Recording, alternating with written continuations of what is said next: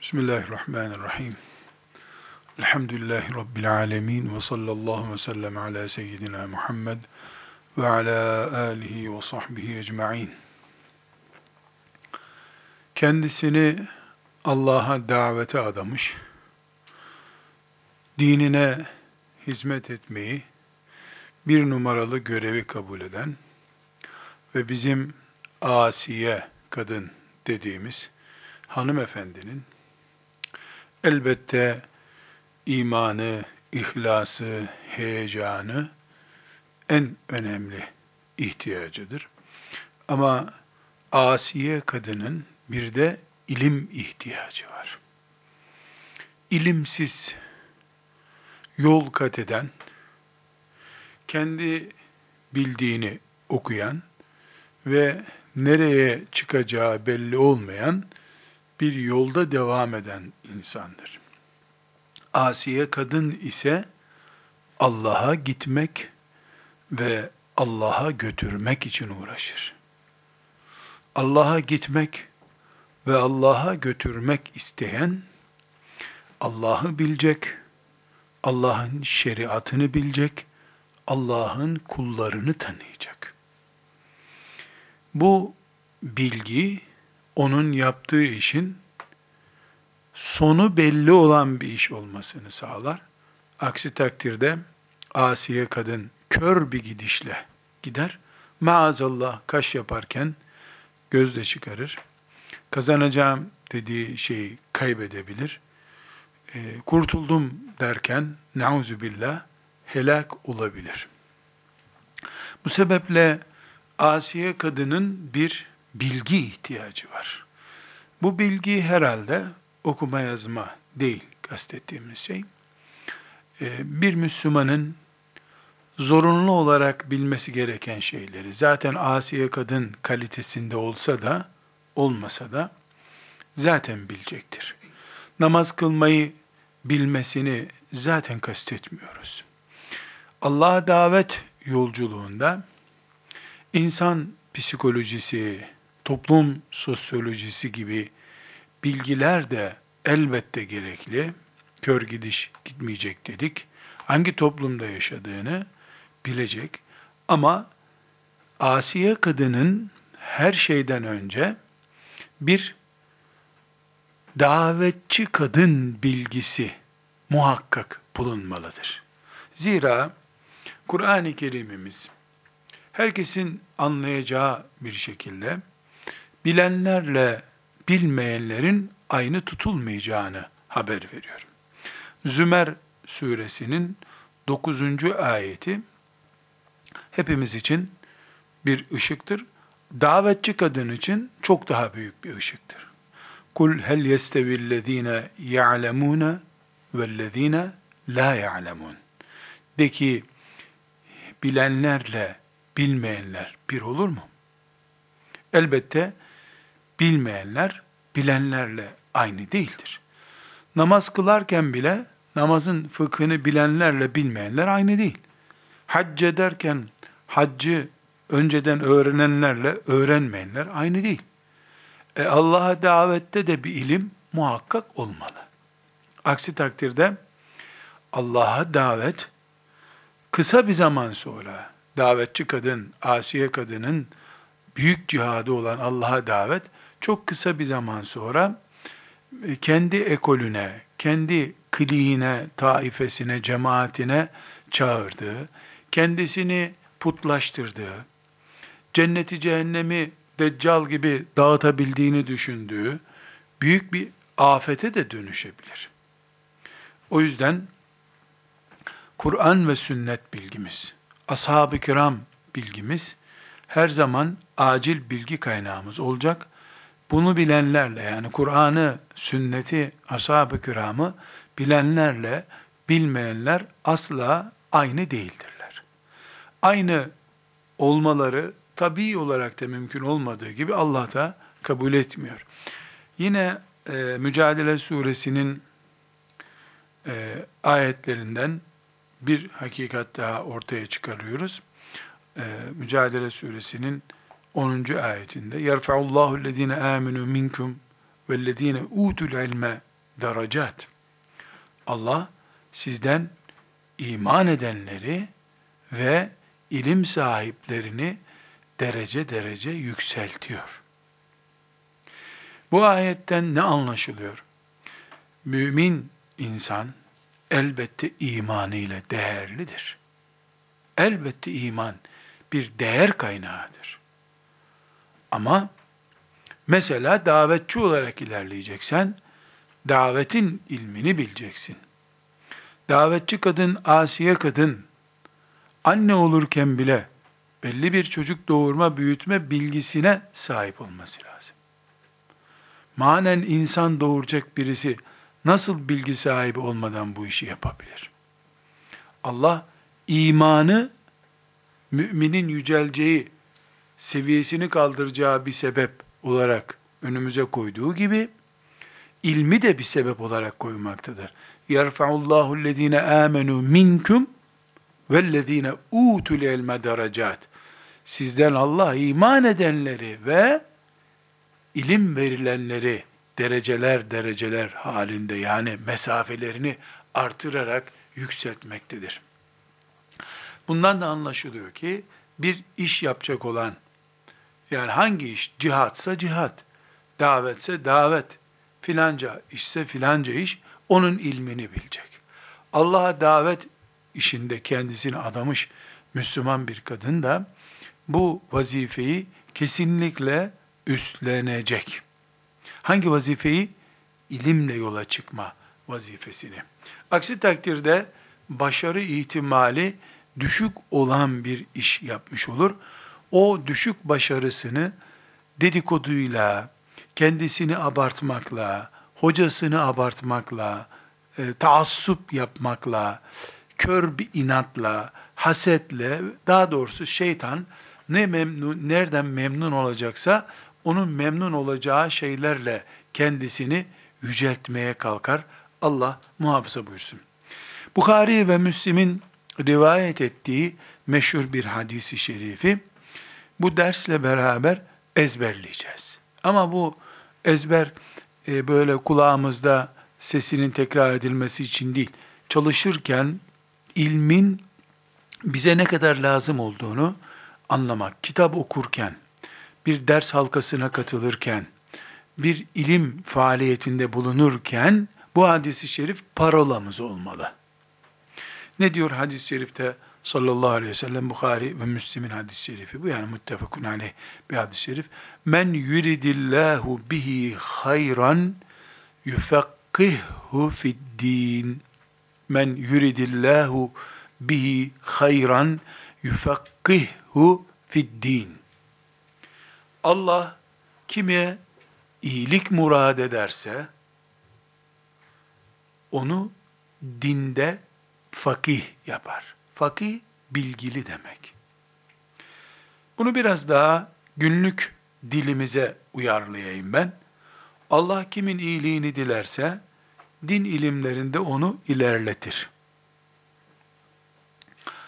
Men yuridillahu bihi hayran yufakkihhu fid dini.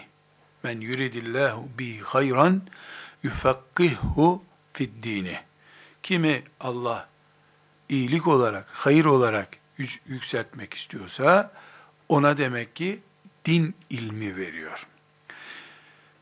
Hadis alimlerinin önderlerinden olan İbn Hacer'den bir yorum getirmek istiyorum bu hadis-i şerife. E, dikkat ediniz, bakın ne diyor şimdi? Hadis ne diyor?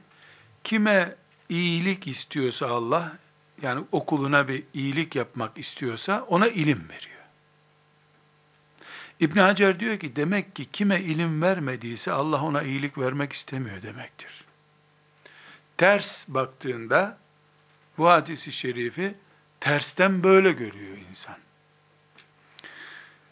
Allah kulunu seviyor, ona bir iyilik lütfetmek istiyor, ilim kazandırıyor. Bu formülü geriden oku, ilim kazandırdı, demek ki Allah onu sevdi. Ters oku, ilim vermiyor Allah bu kuluna, demek ki o kulunu sevmiyor. İbn Hacer'den esinlenerek bu yorumu yaptık. Burada küçük bir dipnot bir kenara yazınız. Şimdi Resulullah sallallahu aleyhi ve sellem Efendimiz men yuridillahu bihi hayran yufakkihhu fid din buyurdu. İbn Hacer de böyle yorumladı. Zaten bu yorum kendiliğinden de anlaşılıyor. İbn Hacer'e mal etmeye gerek yok bunu. Ama şeytan vay be İbn Hacer böyle dediyse biz battık. Tamam siz serbestsiniz. Nasıl o zaman ne yapayım ben de? Şimdi madem öyle siz de bari İbn Hacer'i haksız çıkarmayın okuyun hadi. Diyecek hali yoktur. Şeytan bunu yapmaz. Ne diyecek? Ne kadar doğru İbn Hacer'in tespiti gerçekten doğru. Say bakalım doğudan batıya kadar kaç tane insan Fil suresinden Nas suresine kadar ezber biliyor? Aman Allah'ım sana Allah ne büyük ilimler vermiş ya. Uhu Fil suresinden Nas suresine kadar biliyorsun. Gusül abdestini biliyorsun. Teyemmüm bilebilirsin sen. Oho geçen sene filan hadis dersine de katılmıştın. Sen bu kadar ilmi nereye koyacaksın ya? Maşallah maşallah. Şeytan elindeki bir bardak suyu okyanus gibi gösterebilir. Halbuki dedirtmez ki. Yahu ben Fil suresinden aşağısını biliyorum ama Allah'ın ne kulları var ki Fil suresine gelinceye kadar 95 sure daha biliyorlar. Ben niye Fil suresine kadar gelen 95 sureyi bilmediğimi düşünmüyorum da Fil suresinden sonraki 9 sureyi düşünüyorum. Demek ki ben aldanıyorum demesi gerekirken tıpkı ne gibi? Mesela çok güzel herkes bilir ki Resulullah sallallahu aleyhi ve sellem Efendimiz gıybeti haram etmiştir. Kur'an haram etmiştir ve ölü eti yemek gibidir diye koymuştur hüküm olarak. E bir kadın, kadından örnek verelim yani hep kadına mahsus bir şey değil bu. E, tatlı tatlı gıybet eder. Gıybet haramdır diye ikaz edilecek olsa hemen yorum ne oluyor? Aa ne kadınlar çırılçıplak dolaşıyorlar Allah muhafaza buyursun.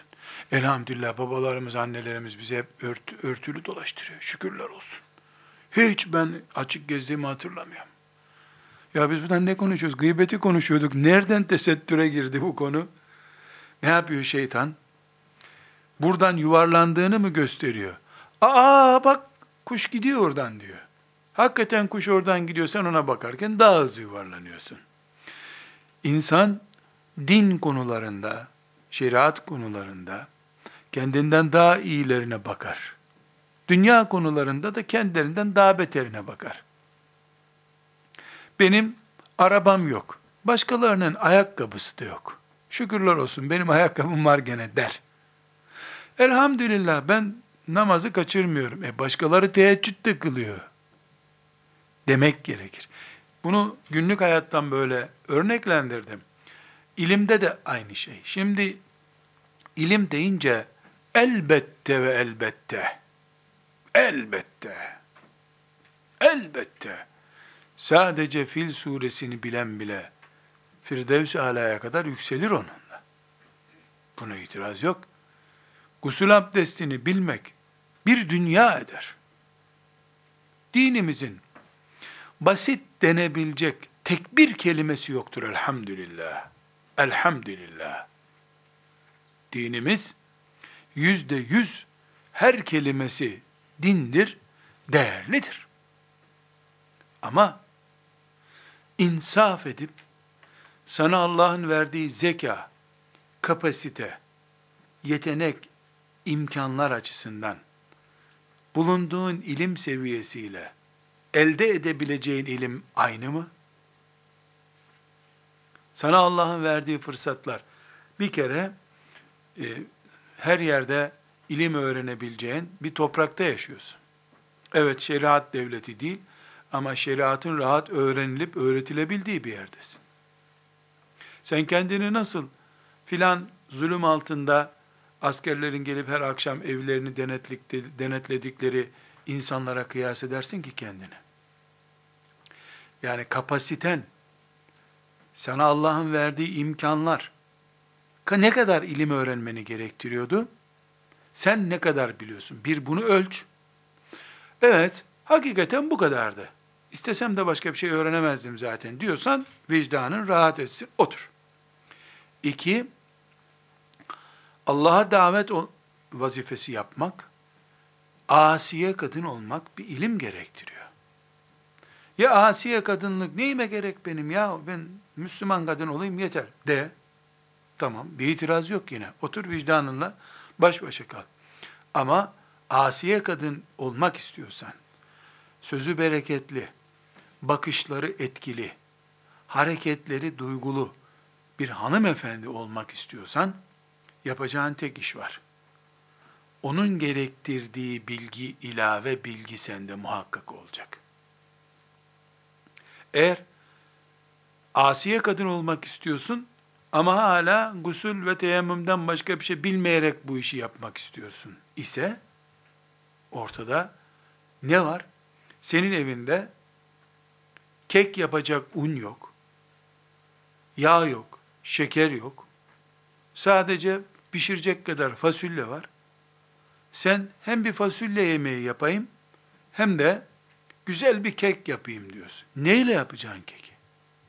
Kekin lafı var, kendisi yok. Evet, senin guslü bilmen, karnını doyuracak fasulye gibi bir nimet. Tamam, ona bir itiraz yok. İddia etme o zaman asiye kadınlık. Allah'a davet vazifesi icra etme. Sen önder, meryemleşmiş, asiyeleşmiş kadın olmak istiyorsan, bu bir seviyedir, bir farklılıktır bu.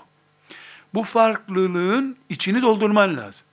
Eğer içini dolduramazsan, kendine de zulmedersin. Niye zulmedersin? Çünkü kendi kendini bile bile uçurumdan atacaksın. Dolduramayacağın bir kovayı taşıyorsun sen. O zaman ilim ikiye ayrılacak. Senin zaruri dininle ilgili bilgin, yani mümin kadınsın, asiye kadın ol veya olma, mümin olmak, namazı, orucu, Kur'an okumayı bilmeni gerektiriyor. Abdesti, tahareti bilmeni gerektiriyor. E bunları zaten bileceksin. Bunları bildikten sonra bir sorun yok. Mesafen yükselecekse, daha yükseklere çıkacaksan, yani asiyeleşeceksen veya bu asiye kelimesi belki zor anlaşılır bir kelime. Hoca hanım olacaksan mesela, taşıma suyla değirmen çeviremezsin. O zaman hoca hanımlığın gerektirdiği bilgiye sahip olacaksın. Bir çarpıcı e, örnek vermek istiyorum. bir hanımefendi hususi randevu alıp geldi. Ee, çok duygusal, size özellikle e, anlatayım, ibret olsun sizin için. E, bir soru sordu. Sorusu kadınların özel halleriyle ilgili e, bir miktar hakikaten her kadının başına gelmeyen nadir sorunlardan birisi. Dolayısıyla yani her Müslümanın, her Müslüman kadının Hele erkekler mesela onu bilmezler hiç onlarla ilgili olmadığı için. Müslüman kadınlardan da 50 kadından belki ikisini üçüne karşılaştığı için ilmihallerinde her böyle ilmihalde yazan bir bilgi değil. Kadın ilmihalinde belki daha rahat yazılan bir bilgi. Dinledim sorusunu, cevap verdim. Dedi ki bir araştırma yapmayacak mısınız hocam dedi. Neyi araştıracağım dedim. Dedi, çok çabuk cevap verdiniz dedi. Dedim ki hanımefendi, sizin randevunuza değer bir konu değildi. Bu telefonda da sorulabilirdi dedim. Boşuna ezilip büzüldünüz sorarken. Çok basit. Evet, üç gün sayacaksın, beş gün saymayacaksın. Bu kadar basit bir kelimeydi bu. Dedi, affedersiniz dedi, ben dedi, bir yanlış mı anlattım bilmiyorum, bir daha anlatayım dedi. Bir daha anlat hanımefendi dedim. O anladık, tamam dedim, bunun cevabı cümlenin yarısında var zaten dedim. Dedi ben tereddüdüm şundan kaynaklandı dedi. Ben dört senedir bir Kur'an kursunda bir hoca hanımdan Kur'an dersleri okuyorum. Aynı hoca hanım bana tarikat dersi de tavsiye etti. E, tarikatıma da yardım ediyor dedi. Bu olay başıma gelince dedi, ona sordum dedi. E, biz ona hep hoca hanım diyoruz dedi. Bizi azarlıyor, çocuk eğitimi konusunda teşviklerde bulunuyor. Güzel Kur'an okuyor, her ay hatim indiriyoruz onunla dedi. Bana dedi ki, bacı, e, bunlar böyle hoca olmakla bilinecek şeyler değil, uzun araştırmaları gerektiriyor. Çok uzun araştırmamız lazım bunu. Ben de ona dediğim gibi diyor, günlerim sayılı. Ya ben namaz kılacağım. E, benim namazım var. E senin namazın olabilir ama biz bunu araştırmamız lazım dedi. İki gün bekledim. Bugün son günüm dedi. Çok sıkıştım. Onun için geldim. Dedi. Dedim başka bir konu görüşmüş olmayasınız hoca hanımla dedi. Hocam bunu görüştük dedi. Ben iki gündür bunun cevabını bekliyorum dedi. Sizden bir rica ediyorum dedim. Siz bir gidin. Hoca hanıma ben bunu sordum. Bana böyle dediler deyin. Bakalım ne diyecek size. Dedi. Belki çünkü onun anladığı daha derin bir mesele var. O benim dikkatimi çekmedi. Bir erkek olarak ben anlamamış olabilirim bunu dedim. İyi olur dedi. Bir saat sonra telefon etti. Dedi hocam tamam o da öyleymiş. Araştırınca o da o sonucu elde edecekmiş zaten dedi. Şimdi bu neyin örneği biliyor musunuz? Bunu e, sadece e, yani o şahsı sizler tanımadığınız için, ben de aslında tanımadığım için herhangi bir şekilde gıybet yapmıyoruz. Zaten muayyen bir şahıs konuşmuyoruz ama bunu cahillik ve paketlenmiş cahillik diye ikiye ayırarak anlatabiliyorum. Bir cahillik olur, bu hoca hanımınki paketlenmiş cahillik. E, insanlara dört sene bu kadıncağız sana derse gelmiş hoca hanım diyor, buna tarikat dersi verebiliyorsun. E, artık yani belli bir mesafen var. Ama tarikat, hatta dört sene okutulacak Kur'an-ı Kerim zarurat-ı diniyeten değildir. Dört sene ne okuttun bu kadınlara sen? Her ay hatim indirttiriyormuşsun. Zarurat-ı diniyeden değil. Ama o kadının o hali yüzde yüz zarurat-ı diniyedendi. Ne demek zarurat-ı diniyeden? Yani olmazsa din olmaz. Bu kadın cünüp gezecek aksi takdirde. Kadının cünüp gezmesi mi önemli bir konu? O ay hatim indirmesi mi önemli bir konu? Hatim indirmek çok önemli bir konu değil ki. Cünüp cünüp Kur'an'a tutamayacak zaten. Tutsa e, belki de vebale girecek. Kasten tutsa maazallah e, ağır vebale girecek.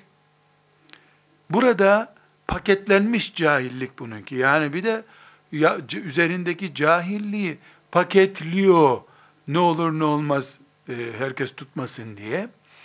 Davetçi bu kadar bir şeyi bilmiyorsa, mesela kadınların özel hallerini bilmeyen, kadınlara e, çıkıp cihada çıkın, mallarınızı infak edin, bileziklerinizi sadaka verin diye konuşmamalı. Al bileziklerimi de, ya bu bileziğim ben şöyle bir günümdeyim, infak etmeme engel mi o günüm diye bir soru sorduğunda, valla bunu bilmem ben bilezik toplarım sadece mi diyeceksin? Yani bir temel dini bilgilerimiz var bizim. Bunları her Müslüman bilecek. Davetçi, davetiyle ilgili olan boyutu da bilecek. Ben, bayanlarla ilgili bir fıkıh meselesini, sadece bayanlara mahsus fıkıh meselesini bilmesem, bunu bilemiyorum, akşam araştırayım desem, bu bir ayıp olur mu? Benim için olur, başka bir hoca efendi için olmaz. Niye olmaz? Çünkü ben Medyenli iki kız davetçi okulu diye bir okulun açılmasına ön ayak olmuşum. Şu kadar Müslüman kızını çağırmışım. Size acil dini bilgilerinizi öğreteceğim demişim. Benim oturup ders çalışıp bu çağırdığım insanların muhtemel bu sorularını hazırlamam lazım. Ama bu bayanlardan biri bana çıkıp dese hacamat yapılırken tendürde et mi süreceğiz, oksijenli su mu süreceğiz hacamat yerine dese ne bileyim derim. Bana ne hacamattan. Hacamatın sünnet olup olmadığını bilirim, Nasıl yapılır bilmem. Benimle ilgili bir şey değil bu. Bu çünkü herkesle ilgili bir olay değil. Ama hangi kadınla karşılaşırsam karşılaşayım, kadınların özel halleriyle ilgili konu her kadınla ilgili. Her kadınla ilgili. Yaşlısıyla da ilgili, genciyle de ilgili, evlisiyle de ilgili, bekarıyla da ilgili. Ya ben hanımlarla ilgili meseleleri bilmem, medyenli iki kız kursu da açmıyorum.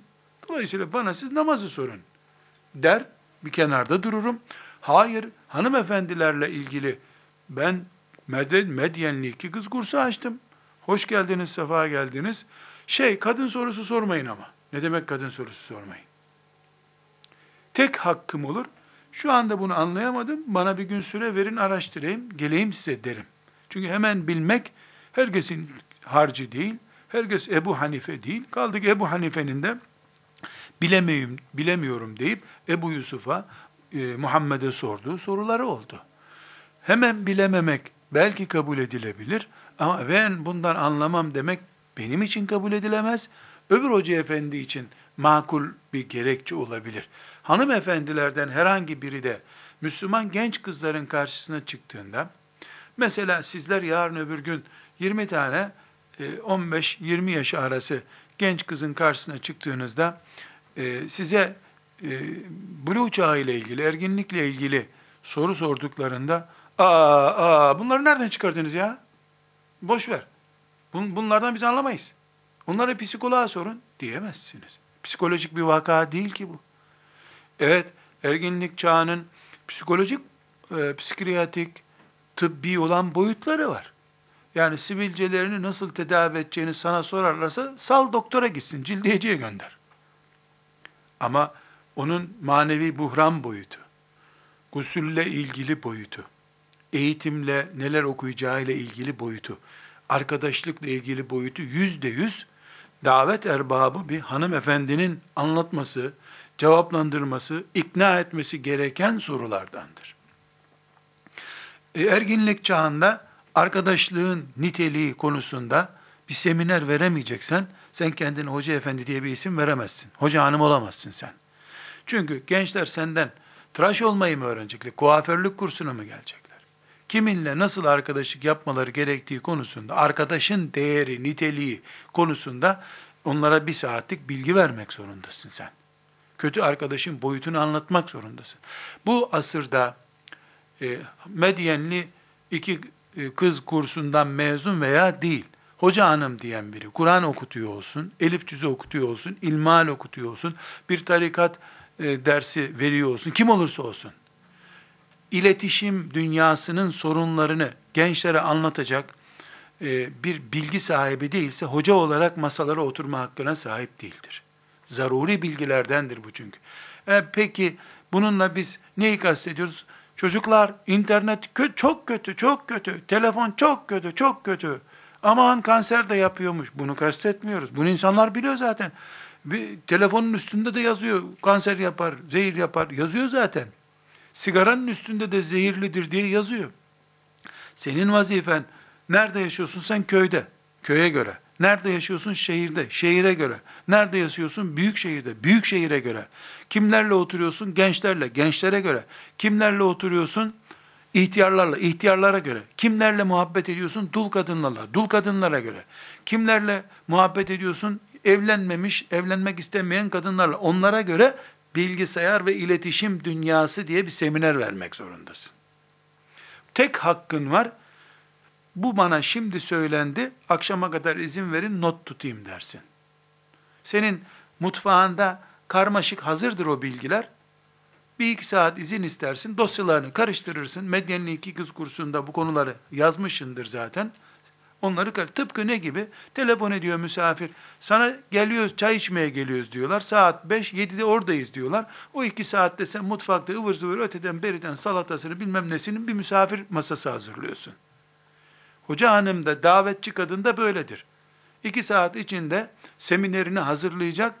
Yani gençler toplanmış, onlara Cüneydi Bağdadi Hazretlerinden menkıbeler anlatıyorsun. İhtiyarlar toplanmış, aynısını anlatıyorsun. Ee, çocuğu kaybolmuş kadınlar diye bir seminere çağırmışlar seni. Orada da Cüneydi Bağdadi'nin müritlerini nasıl bulduğunu anlatıyorsun. Böyle din olmaz, böyle davetçi olmaz. Herkese göre şekil alan kılıbık davetçi de olmaz ama herkesin derdini anlayan ve çare üreten davetçi olur. Bu sebeple ilim dediğimiz zaman biz ilmi ulu orta süründüren bir anlayış istemiyoruz. İlmin kıymetini bilen ve bu kıymeti insanlara sunmasını bile bilen birini istiyoruz. Elbette hepimiz Ebu Hanife olacak düzeyde değiliz. Allah nasip etmedikçe o olmaz zaten. Ama biz lokal Ebu Hanifeleriz. Lokal Ebu Hanifeleriz biz. Nasıl demek lokal Ebu Hanifeler? Ne lazım? Ebu Hanife'nin nesi lazım sana?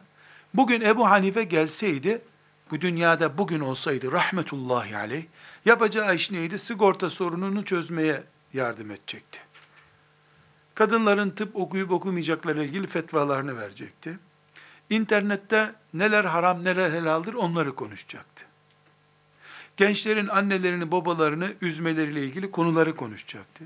Çünkü Ebu Hanife'nin çağında bir Abbasiler zulmü vardı, Emeviler zulmü vardı. Ömrünün ilk yıllarında Emevilere karşı çalıştı. Sonra Abbasilerin fitne fesadına karşı çalıştı.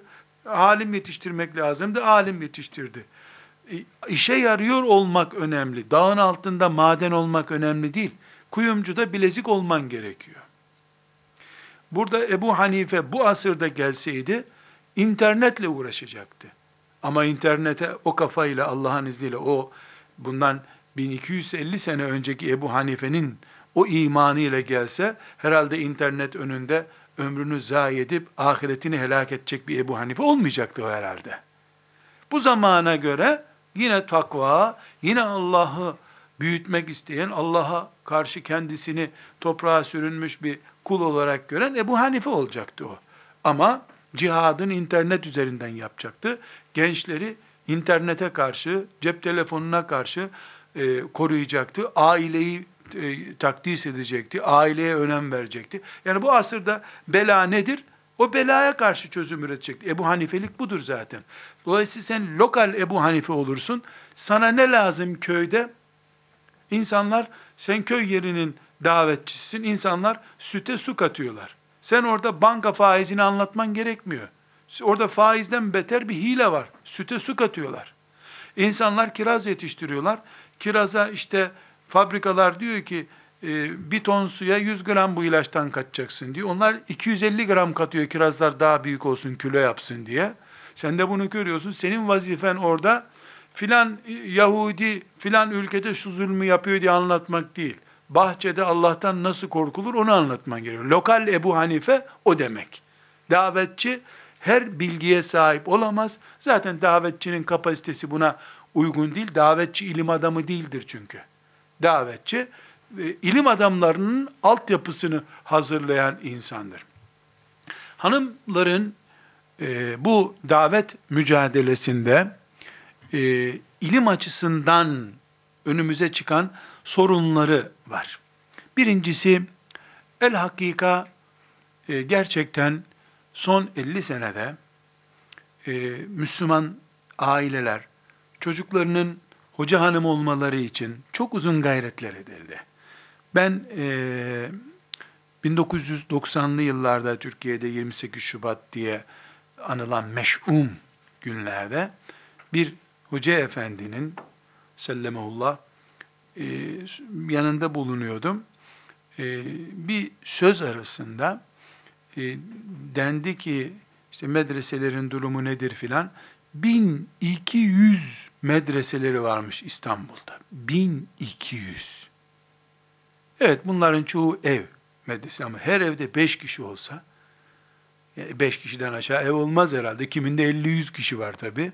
Sadece İstanbul'da 1200 medrese varmış. Ne muhteşem bir şey bu elhamdülillah.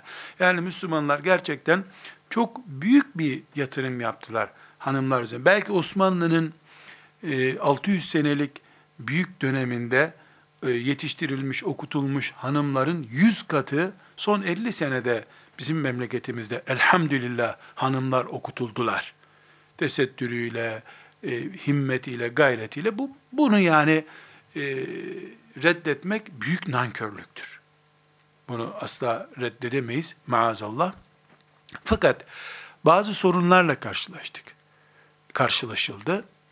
Bu sorunları bizim bilmemiz gerekiyor ki bunlara cevap verelim. Birincisi bu okutulan hanımefendi kızlarımızın çok önemli bir bölümü üzerlerine şu kadar emek verildi.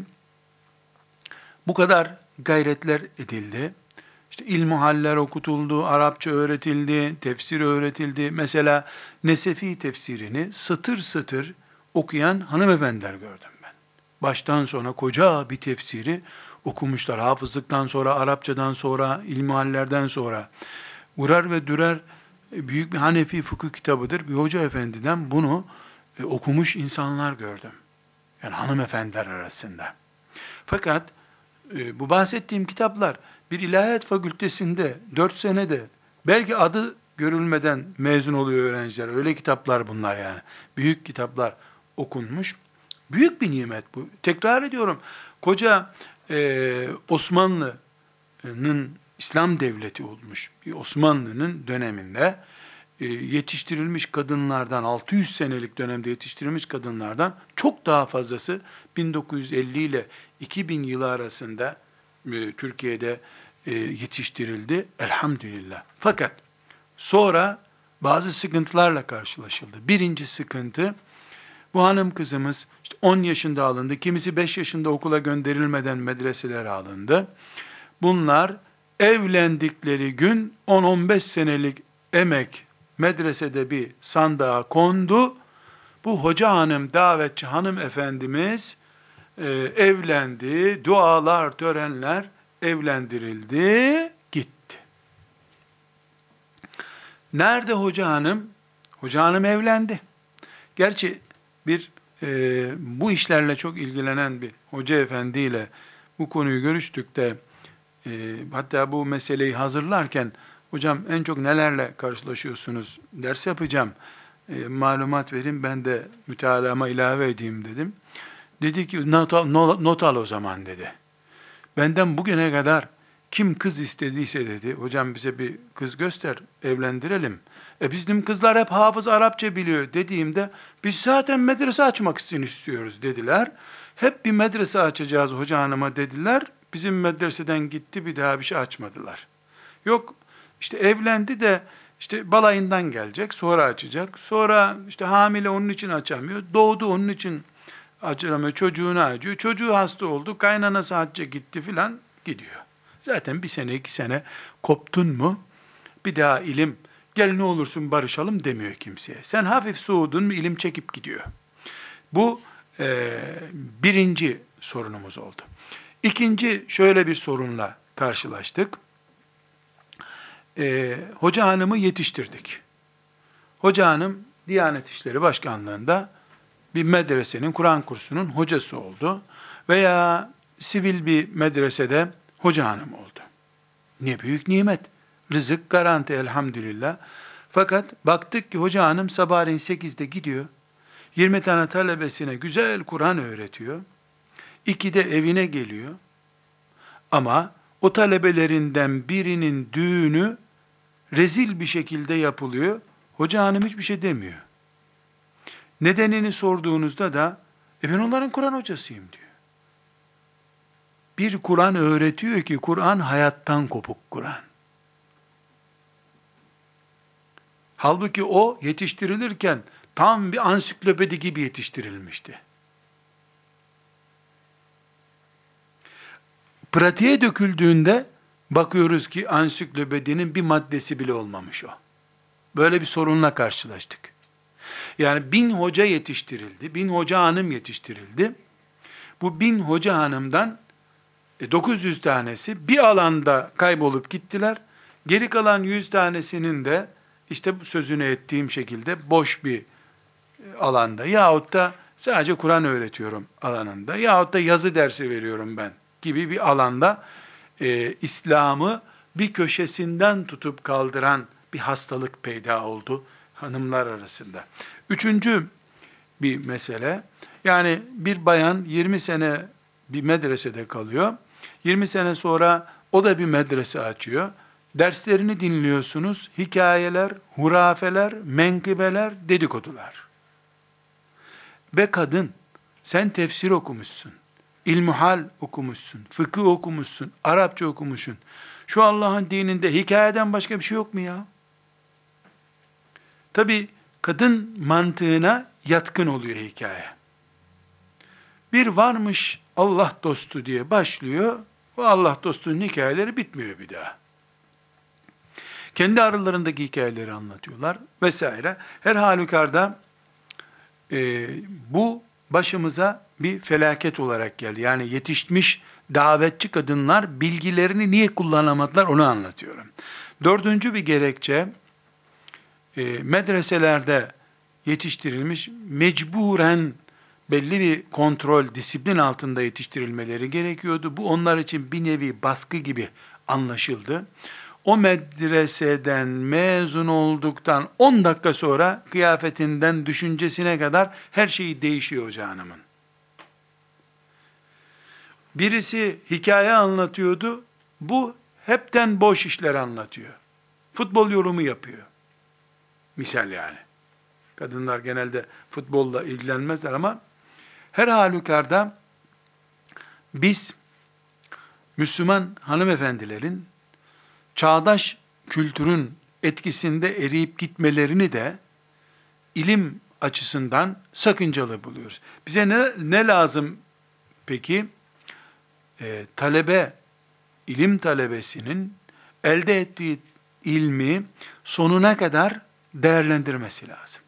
Aksi takdirde vebalden kullanamaz, kurtulamaz. Yani bir hoca hanım olur, bir yerde Kur'an öğretebilir. Ama mesela çok e, yıllar oluyor, e, bir medresede hoca hanım Kur'an öğretiyormuş. Bayağı da e, derin öğretmiş. Benden rica ettiler, bir gün ders verir misiniz bize dedi. Olur dedim. Buradan kalktım. Anadolu yakasında gittim. Hakikaten çok güzel. Yani kadıncağız kendi evini medreseye çevirmiş. Üstelik de e, siyasi olarak çalkantılı günlerdi o zamanlar. Dedi işte bir konuşma yapacaktım orada. Sonra içeri girerken dedi ki bir şey rica edeceğim hocam dedi. Benim nefsime ağır gelecek belki ama beni bir imtihan etsene dedi. Ne öğrettiğime bir baksana dedi. Nasıl dedim. Yani sen olsan böyle mi öğretirdin dedi. Bu kadınlar bana her gün geliyorlar. Her gün burası basılıp toplanıp minibüste karakola götürülme ihtimalleri var. Hepimiz tehlikeye giriyoruz. Dedim olur dedim. Olur. Yalnız sen gelme dedim. Senin yanında bana cevap vermezler. Peki dedi ben dedi size çay yapma bahanesiyle çıkarım dedi. O gün bir 30 kişi kadar orada talebe vardı. Bir o kadar da ben geleceğim diye misafir çağırmışlar. E, bir yarım saat kadar konuştum. Konuştuktan sonra dedim hanımefendiler sizce sakıncası yoksa size bazı sorular sormak istiyorum. Konuştuğumu ne kadar anladığınızı değerlendirmenizi rica edeceğim dedim. İşte cevap olur olmaz diye bir cevap gelmedi. Ben ama gene sordum. Ee, tefsir okuyormuşsunuz dedim. Evet dediler. Ee, size dedim tefsirden bir soru sormak istiyorum. Hangi sureyi okudunuz dedim. Çok enteresan hanımefendiler son 10 cüzünü okumuşlar Kur'an-ı Kerim'in. Tefsir olarak. Muhteşem bir şey. Dedim ki size bir soru soracağım. Kur'an-ı Kerim'de Fetih suresi var. Okudunuz mu? Okuduk. Fetih ne demek? Fetih belli şu demek. Ben izah ettim. Bu Fetih suresi Peygamber aleyhisselama zorla bir anlaşmanın imzalattırıldığı, Ömer bin Hattab'ın bile bu ne biçim anlaşma ya dediği bir olayı anlatıyor. Fetih değil, mağlubiyet olması lazım o surenin adı. Sizce bir çelişki yok mu hanımefendiler dedim. Bu surenin ismi yanlış olmasın dedim. Hani olur ki rivayetler karışmıştır da, mağlubiyet suresi olması lazımken Fetih suresi olmuş olmasın dedim. Cevap gelmedi. Tabi cevap Çok üzücü. Dedim yani utanıyorlar filan derken dedim hanımefendiler utanıyorsanız yani benimle konuşmak istemiyorsanız başka mesele yani bu katılıyor musunuz filan lütfen cevap verin dedim. Neyse bir kaç dakika sonra böyle bir yanlışlığın olmasının muhtemel olduğu raporu çıkardık oradan biz. Çıktık ve bunun gibi bir sürü ben bu soruyu sorarken bir 20 tane daha o arada soru kaynattım ara yere. Çıktık. Hoca hanımın eşi de geldi. Oğlu filan hafız geldiler. Çay hazırlamışlar. Dedim hanımefendi, senin talebelerin Kur'an'da yanlışlık olacağını düşünüyorlar dedim. Estağfurullah dedi.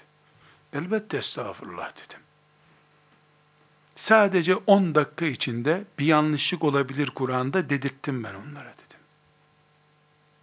Sen henüz buğdayı öğütmeden börek yapmaya kalkmışsın. Un yok senin elinde. Buğdaydan yapıyorsun. Buğdaydan çorba olur. Yemek olur ama börek olmaz. İzah ettim. Böyle böyle yaptım senden sonra dedim. Kadıncağız ağladı. Dedi ki bana dedi tefsir okuttular. Ben de onları okuttum dedi. Günün birinde böyle soru sorulacağını bilmiyordum dedi. Eşi dedi ki sen fitne çıkarmışsın dedi. Fitneye kim dayanır ki dedi. Dedim elbette ben zihinlerinde fitne çıkardım. Sonra da toparladım bunu. Ama şeytan size soracak mıydı ne yapabilirim bugün diye. Bu kadınların Kur'an'a teslimiyeti yok henüz. Dedim ki hoca hanım ben onlara kocalarının bir kere daha evlenmelerine ne dediklerini sorsam ne cevap alırdın? Dedi hiçbir cevap alamazdın seni yuhlarlardı dedi. Hani sen tefsir okutuyordun? Hani tefsir? E ben o konuya hiç girmedim bile dedi. Niye girmiyorsun dedim. Bu kadının cennete girip girmemesiyle ilgili bir konu bu.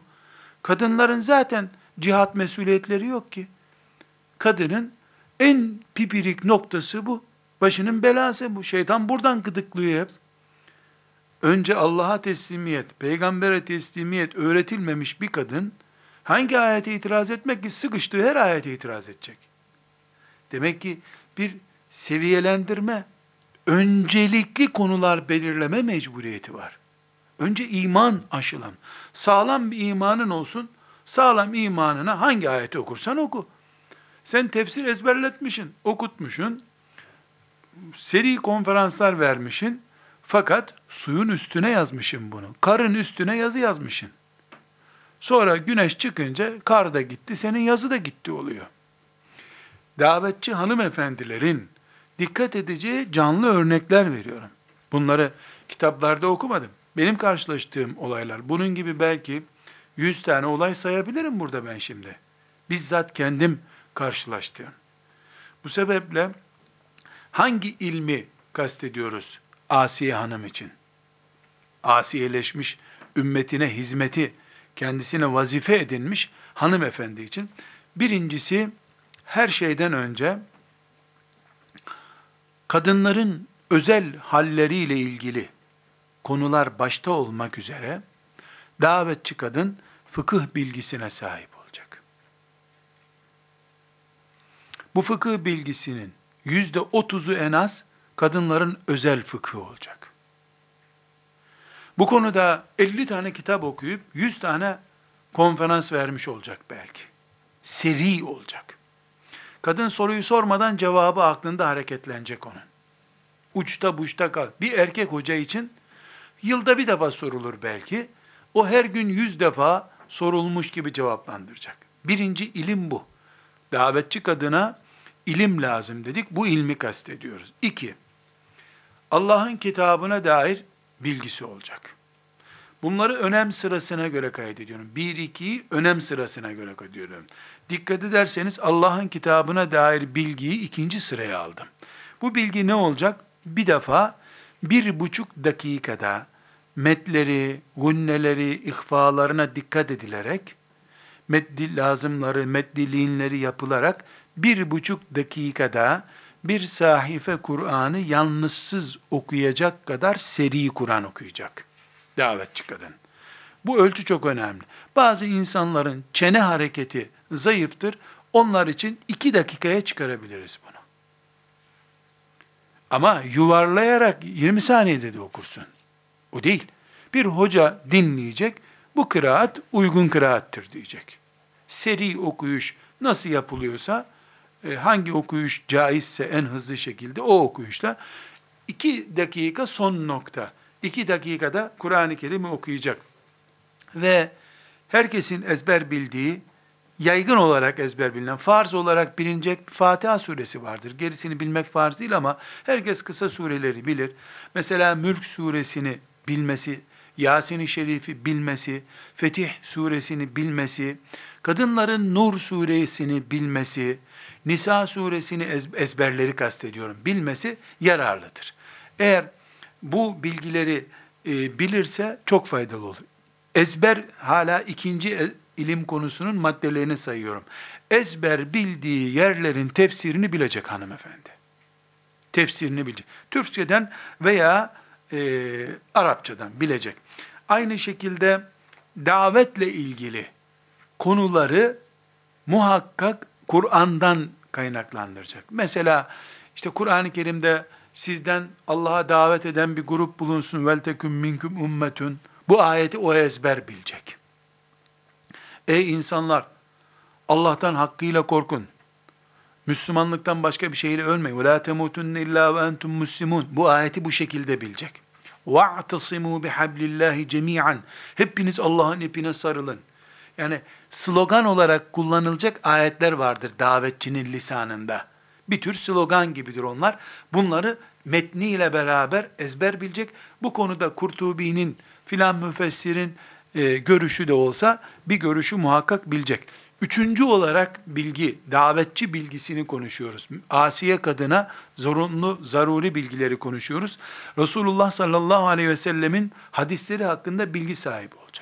Bu da madde madde. Birincisi sünnet nedir? Dindeki yeri nedir? Bunu bilecek. İkinci olarak bu e, hadis-i şeriflerle ilgili 100 ile 200 arasında bir hadis-i şerif bilgisi olması lazım. Bu hadis-i şerifleri ezber bilecek, şerhlerini bilecek. Hadis kaynakları hakkında bilgi sahibi olması lazım. Davetçi bir kadın, Bukhari'nin sahihi ile İmam Malik'in Muvatta isimli kitabı arasında fark var mı yok mu sorulduğunda e, ikisi de tarihi bir kitaptır diye cevap veremez. Pratik bilgi sahibi olacak.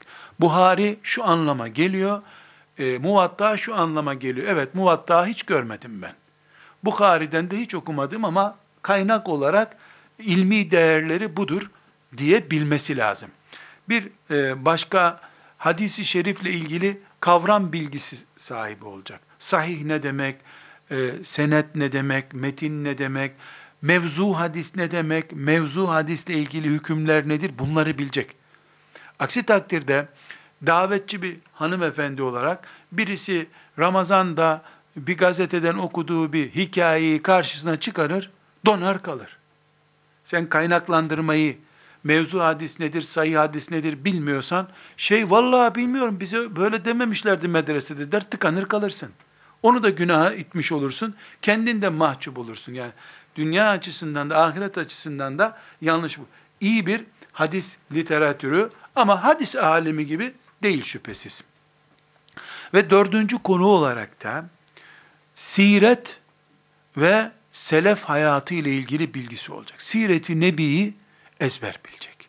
Ama Siret-i Nebi'den kastımız 571'de doğdu Peygamber aleyhisselam Efendimiz değildir. 571'de doğduğu çok önemli değil. 573'te doğsa ne olacak? Bir şey değişmiyor. Hangi topluma geldi onu bilmek çok önemli. Onu bildiğin zaman sen ne yapacağını da biliyorsun demektir. Sadece 571'e takılıp kalırsan, şimdi 571'de olmadığımıza göre 2571'de bir daha ne yapılacaksa o zaman yaparız düşüneceksin. 571 kutsal bir rakam değil. Ama en azılı müşriklerin, çocuk katili müşriklerin içinde yaratıldı o peygamber. Peygamberlik böyle bir görevdir. Sireti bu şekilde bilecek. Artı ashab-ı kiramı tanıyacak. Bu konuda kaynak ismi zikrediyorum. Ee, Kandehlevi'nin rahmetullahi aleyh Hayatus Sahabe isimli kitabı tektir, bir tanedir ve rakibi yoktur. Çok muhteşem, değerli bir kitaptır. Hayatus Sahabe isimli kitap. Türkçesi çok iyi değil, özetleri filan var. Keşke Arapçasından okuyabilseniz. Ama inşallah biz zannediyorum İbn Mace okuyan kızlarımızla Hayatü Sahabe'yi de bir gün okumayı ahitleşmiştik. Evlenen gider, biz tek kalırız, ben kendi kendimi okurum, onu bilmiyorum. Ama böyle bir ahit Bolu'daki kampta yapmıştık. Ben o ahdimdeyim. Hayatü Sahabe inşallah okunacak. Hayatü Sahabe'yi bileceğiz ki yolundan gittiklerimizi tanımış olalım. Aynı şekilde Hayatü Sahabe gibi bir de yani diğer selefi salihinin, Hasan Basri'nin, Said İbni Cübeyr'in e, hayatını bilmemiz gerekiyor. Ömer bin Abdülaziz'i tanımayan davetçi olamaz. Bir selefi salihin diyelim, içine sahabeyi de katalım, tabi'in, tebeüt tabi'in neslini de katalım. Nurettin Zengi'yi tanımak zorundasın. İzz ibn Abdüsselam'ı tanıyacaksın. İmam Nevevi'yi bilmeyen, Gazali'yi tanımayan herhangi bir şekilde davetçi olamaz. Gazali'yi bileceksin, İhya Ulumuddin'i tanıyacaksın. Bu asırdan da Hasan el-Benna'yı bileceksin, Seyyid Kutub'u bileceksin. Rahmetullahi aleyh. Beşinci ilim olarak da tevhid ilmini, akide ilmini, kelam ilmini ama kelamı e, kayıtlık olarak söylüyorum. Bu ilime dair de bilgin olacak bir şartla. Bir şartla bu bilgin derin konularına dalmadan olacak. Filan filozof Allah'ın varlığı hakkında şöyle demiş hiçbir zaman demeyeceksin. O konulara girmeyeceksin. Çünkü sen davetçisin. Akademik bir çalışma yapmıyorsun. Sen eğer filozofların vesairelerin tartışmalarına girersen sadece beyin bulandırırsın. İnsanların şüphesini artırırsın. Sen sürekli umut veren, cennete davet eden, haydi Allah'ın cennetine diyen insansın. Valla e, elini şakağına koymuşun. Yani hanım ablalar, e, bazı alimlere göre de e, cennet e, yaratılmamış olabilir. Daha yeni yaratılacak. Bahçelerini yeni dikiyordur melekler işte. Herhalde sulama yapıyorlardır meyve fidanlarına şimdi. Böyle konulara giremezsin sen. Kur'an'ın girmediği hiçbir konuya girmeyeceksin. Davetçi. Sen Kur'an'a çağırıyorsun. Kur'an'da bu konu var mı? Yok. Bu senin bahsettiğin felsefe hadisi şerifte var mı? Yok. Ebu Bekir biliyor muydu bunu? Bilmiyordu. Ebu Bekir'in bilmediğini tükürüp atabilirsin. Hiçbir zararı yok. Ya o eş'ari mezhebine cevabıymış maturidiğinin alimler uğraşsın sana ne? Sen Ebu Bekir'in peşinden git diyorsun. Ebu Bekir'in hayatında ağzına almadığı bir konuyu sen niye ağzına alıyorsun? Niye ashab-ı kiram tamam ya Resulallah dediler ilk davette? Çünkü felsefesiz sade bir davet yaptı onlar Efendimiz sallallahu aleyhi ve sellem. Her insan dalından kopardığı bir elmayı tatlı tatlı yer. Organik diye mut, kabuğunu bile soymaz. Hani ambalajın içinde manavdan aldın mı yıkarsın, soyarsın. Acaba zehirli mi? Şu cins mi, bu cins mi? O zaman yani dini davetçi felsefeye bat, batıramaz. Hiçbir şekilde davetçi felsefe tartışmalarına giremez. Yahu huriler erkeklere verilecek. Peki kadınlara ne verecek Allah? Mücahitler mi verecek cennette? Adalet nasıl olacak? Bu sorunun konuşulduğu yerde ağzını açmayacaksın sen. Selamun aleyküm deyip çıkacaksın oradan. Çünkü şeytan seni bataklığa çekiyor. Asla o bataklıktan çıkamayacaksın. Bu çok önemli. Bir başka e, konuda özet bir tarih bilgisi bilmesi lazım. Selçuklu diye bir kavram bilmiyorsan sen, Nizamül Mülk kimdir, Melik Şah kimdir bilmiyorsan, ayıp değil ama çok şey anlatamazsın. Biri sana çıkar der ki, ya hoca hanım, laiklik laiklik diye sürtüşüyoruz, Melik Şah da laiklik uygulaması yapan bir adam değil mi der. Tövbe tövbe Selçuklular Müslüman ne diyorsun sen deyip, adamı kovmak, kadını kovmak zorundasın toplantıdan. Halbuki doğru Melik Şah, ilk laiklik protokolleri uygulayan Müslüman liderdir. Bu yüzden de Allah'tan dünyada belasını bulmuştur. İnşallah ahirete selim gitmiştir. Bunu Melikşah'ı delirtti. Kim delirtti? Şeytan delirtti. Ne oldu? Bugün bile faturasını ödediğimiz hatalar oldu. Az çok tarih bilecek ama derinlemesine tarihe vakti yoktur davetçinin.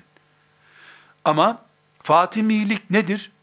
Hu Fatıma annemizin ismi demek mübarektir diye aptal olmayacak. Bunu aptalca ha Fatıma annemizin ismine yapılmış ne güzel be. İyi be. Böyle bir iddia çok cahilce olur. Yani Fatimilik nedir bunu bileceksin. Selahattin Eyyubi'nin fonksiyonu nedir onu tanıyacaksın. Ama bütün bileceğin tarih 500 sayfalık bir kitaptan büyük olmayacak. 1400 senelik tarihi bu kadar bildin mi yeterli. Siyasetten az çok anlaman lazım. Birleşmiş Milletler ne demektir? Birleştirilmiş milletler ne demektir? Bu farkı anlayacaksın. Dünya siyaseti bileceksin, yöresel siyaset bileceksin ama dalmayacaksın. Müslümanların mevcut konjektürel durumunu anlamayan Müslümanlar hangi İslam'ın büyüklüğüne davet edecek? İslam insanlığı kuşatıyor. Ta Adem Aleyhisselam'dan son insana kadar senin tarihi siyasi bilgin Makedonya neresidir? Mozambik neresidir diye sorulduğunda ya dünyada bir devlettir herhalde diyemezsin sen. Mozambik neresidir bilmek zorundasın. Niye Güney Afrika deniyor da e, Kuzey Afrika denmiyor? Bunu bilmek zorundasın. Ya Afrika zaten güneyde, dünyanın güneyinde. Niye bir daha Güney Afrika deniyor? Bilmek zorundasın. Amerika Birleşik Devletleri ile Amerika kıtasının aynı şey olmadığını, o kıtada bir sürü devletin bulunduğunu, oradaki bir devletin adının sadece Amerika olduğunu bilmek zorundasın. Aksi takdirde sana zehiri bal diye ikram ederler. Anlayamazsın bunu. Tuzağa düşersin.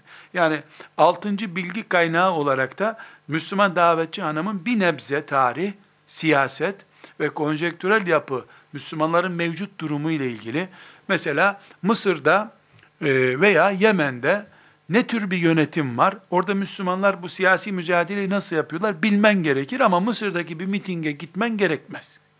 Yemen'deki bir mitinge gitmen gerekmez. Neden Körfez ülkelerinde altı tane e, hepsi Konya kadar etmeyen bir toprakta altı tane devlet niye var? O devletlerden bir tanesi de Arap Emirlikleri, onda da dokuz tane devlet iç içe niye var? Bunu bilmen lazım. 1970'e kadar devlet değildiler de nasıl birdenbire devlet olarak mantar gibi bittiler? Ürdün'e niye Haşimi devleti deniyor? Bunu bilmen lazım. Faziletinden dolayı mı gerçekten Beni Haşim'den midirler? Yoksa nesep iddiasıyla ortaya atılmış Osmanlı'yı çökertmek için kurulmuş bir tuzak mı? Bunu anlaman lazım. Osmanlı'nın yokluğu dünyaya kaça mal oldu? Osmanlı'yı önce nasıl yok ettiler? Bunları bilmenle ama bütün bunlar senin oturup Bakara suresinin tefsiri gibi okuyacağın şeyler değil. Hak ettiği kadar değer vereceksin. Bunlardan birinde uzmanlaşırsan davetçi olamazsın. İlmi çalışma yaparsın, hiçbir sakıncası yok. Böyle itirazım yok ilme. Biz bir branşı seçmiş olmayı kabul ederek konuşuyoruz. Tek bir soru daha cevap verelim. Peki bütün bu ilimleri davetçi bir tür uzmanlaştırarak kendisini nasıl yapacak? Okuyacak elbette. Davetçi kaç saat konuşacaksa o kadarı üçle çarpıp çalışacak. Bir saatlik konuşma için üç saat çalışacaksın. Okuyarak, dinleyerek nasılsa. Hiçbir zaman konuşacağın kadar çalışarak başarılı olamazsın. Hikaye anlatırsın. Yani sen üçle kat edebileceğin bir çalışmayla bir becerebilirsin. Uçak yolculuklarını örnek vereyimse ben merak ederdim bu uçağın benzini biterse ne olur diye. O şöyle yürütülüyormuş. Uçak nereye gidecek? Bin metre öteye mesela. İki bin metrelik yakır konur. Mesela İstanbul'dan Samsun'a gidecek uçağa, Samsun'a inemeyecek, bir daha İstanbul'a geri gelecek seviyede yakıt konup gönderilirmiş. Daha az oldu mu yolculuğuna izin verilmezmiş onun diye duydum. Bildiğim bir şey değil. Ama böyle olunca da yakıt biter diye bir tehliken olmuyor bu sefer. En kötü ihtimalle geri gelir bu uçak diyorsun. Yak, bizim de yakıtımız ilimdir. Okuyarak, yazarak nasıl elde edeceksek. Bir ikincisi, e, davetçi kadının güvenli bilgi kaynakları olur. Günlük bilgi. Şimdi internet sitesi diyorum, e, gazete diyorum, dergi diyorum ama kıyamet günü buna niye baktın sen bu fitne fesat yuvasına denmeyecek şeylere güvenli diyoruz biz. Bir başka takip ettiği dersler olmalı. Yani davetçi kadın kendisi bin kişiye ders veriyordur. Ama iki günde bir de gidip hocasından ders okuyor olmalıdır. Çünkü ilim yenilenmediği zaman kuruyan bir şeydir. Mezara kadar ilim elde edecek. Vereceksin, o arada alacaksın. Verecek. Okuyarak alırsın, dinleyerek alırsın. Ve özellikle e, tavsiyem herhangi bir konuda çok mükemmel bir dünya imkanlarıyla karşı karşıyayız. Bir hanım davetçi grubu mesela bilgisayarı kaliteli bir şekilde kullanma konusunda toplu bir seminer almalıdırlar. Mesela 10 davetçi hanımefendi birleşip bilgisayar teknolojisini nasıl değerlendiririz diye bir kurs görmelidirler.